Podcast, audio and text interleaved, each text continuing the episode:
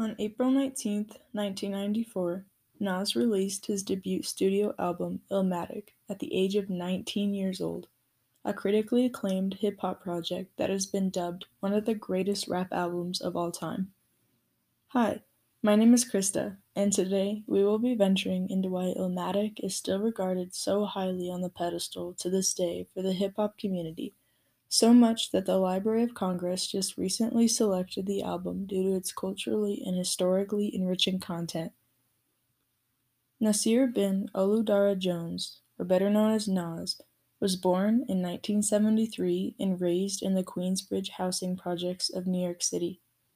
Nas grew up with a portion of his childhood with both parents present, as did many children his age, until the 1980s when the black communities living in the projects took a major hit. As Nas describes, it was life, it was greatness, it was like so much potential out there. It wasn't until later that I started to see the deterioration and see the effects of what they started to call crack. In the 80s, in what we now regard as the crack era, crack flooded the ghettos, and Reagan's War on Drugs campaign only made matters worse. More than two thirds of the crack users in America were white, yet over 90% of those arrested for use and possession were black.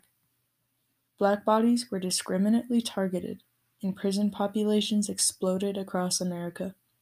The projects that were once vibrantly bursting with energy and possibility became a war zone, and Nas was at the forefront of this urban decay. He endured the degradation of the schools, hence why he dropped out in eighth grade, just as many of his peers did.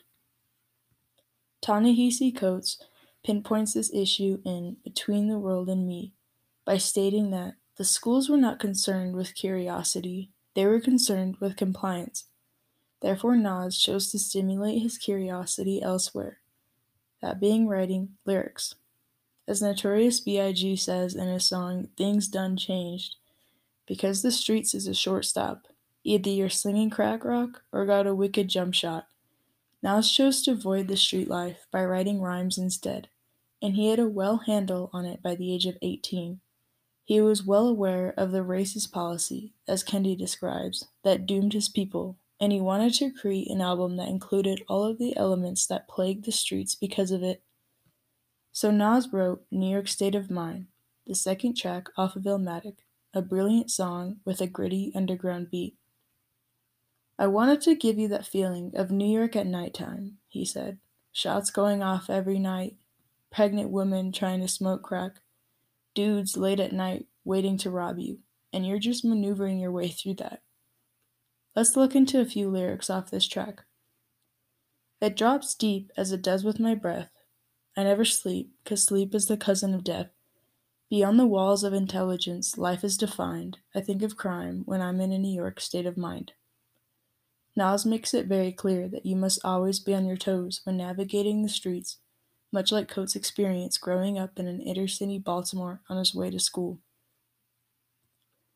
Illmatic is comprised of 10 songs The Genesis, New York State of Mind, Life's a Bitch, The World is Yours, Halftime, Memory Lane, One Love, one Time for Your Mind, Represent, and It Ain't Hard to Tell. As we seen with New York State of Mind, the album begins revealing the truths that the black community must deal with in the projects.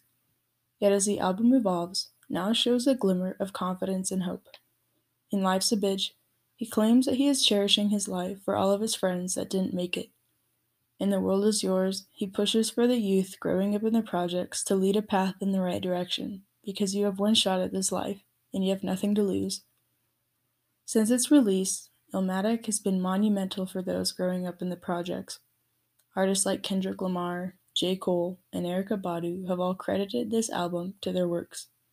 Kendrick himself listened to Illmatic growing up among the gang violence in Compton, California, and it was something that he found comfort in relating to. As we know with Coates' story, being black in America, dealing with drugs, violence, gangs, and unfit schools has been perpetuated by racist policy for decades. Yet through the rubble shines creativity. Illmatic is the album that inspired and reassured millions to pursue passions, speak truths, and fight for what is right. You may learn so much through textbooks, Yet you might want to take a look into the personal urban narratives that uncover what truly goes on in underprivileged communities, and I personally gained a new perspective of the human experience by listening to this album. Thank you for listening.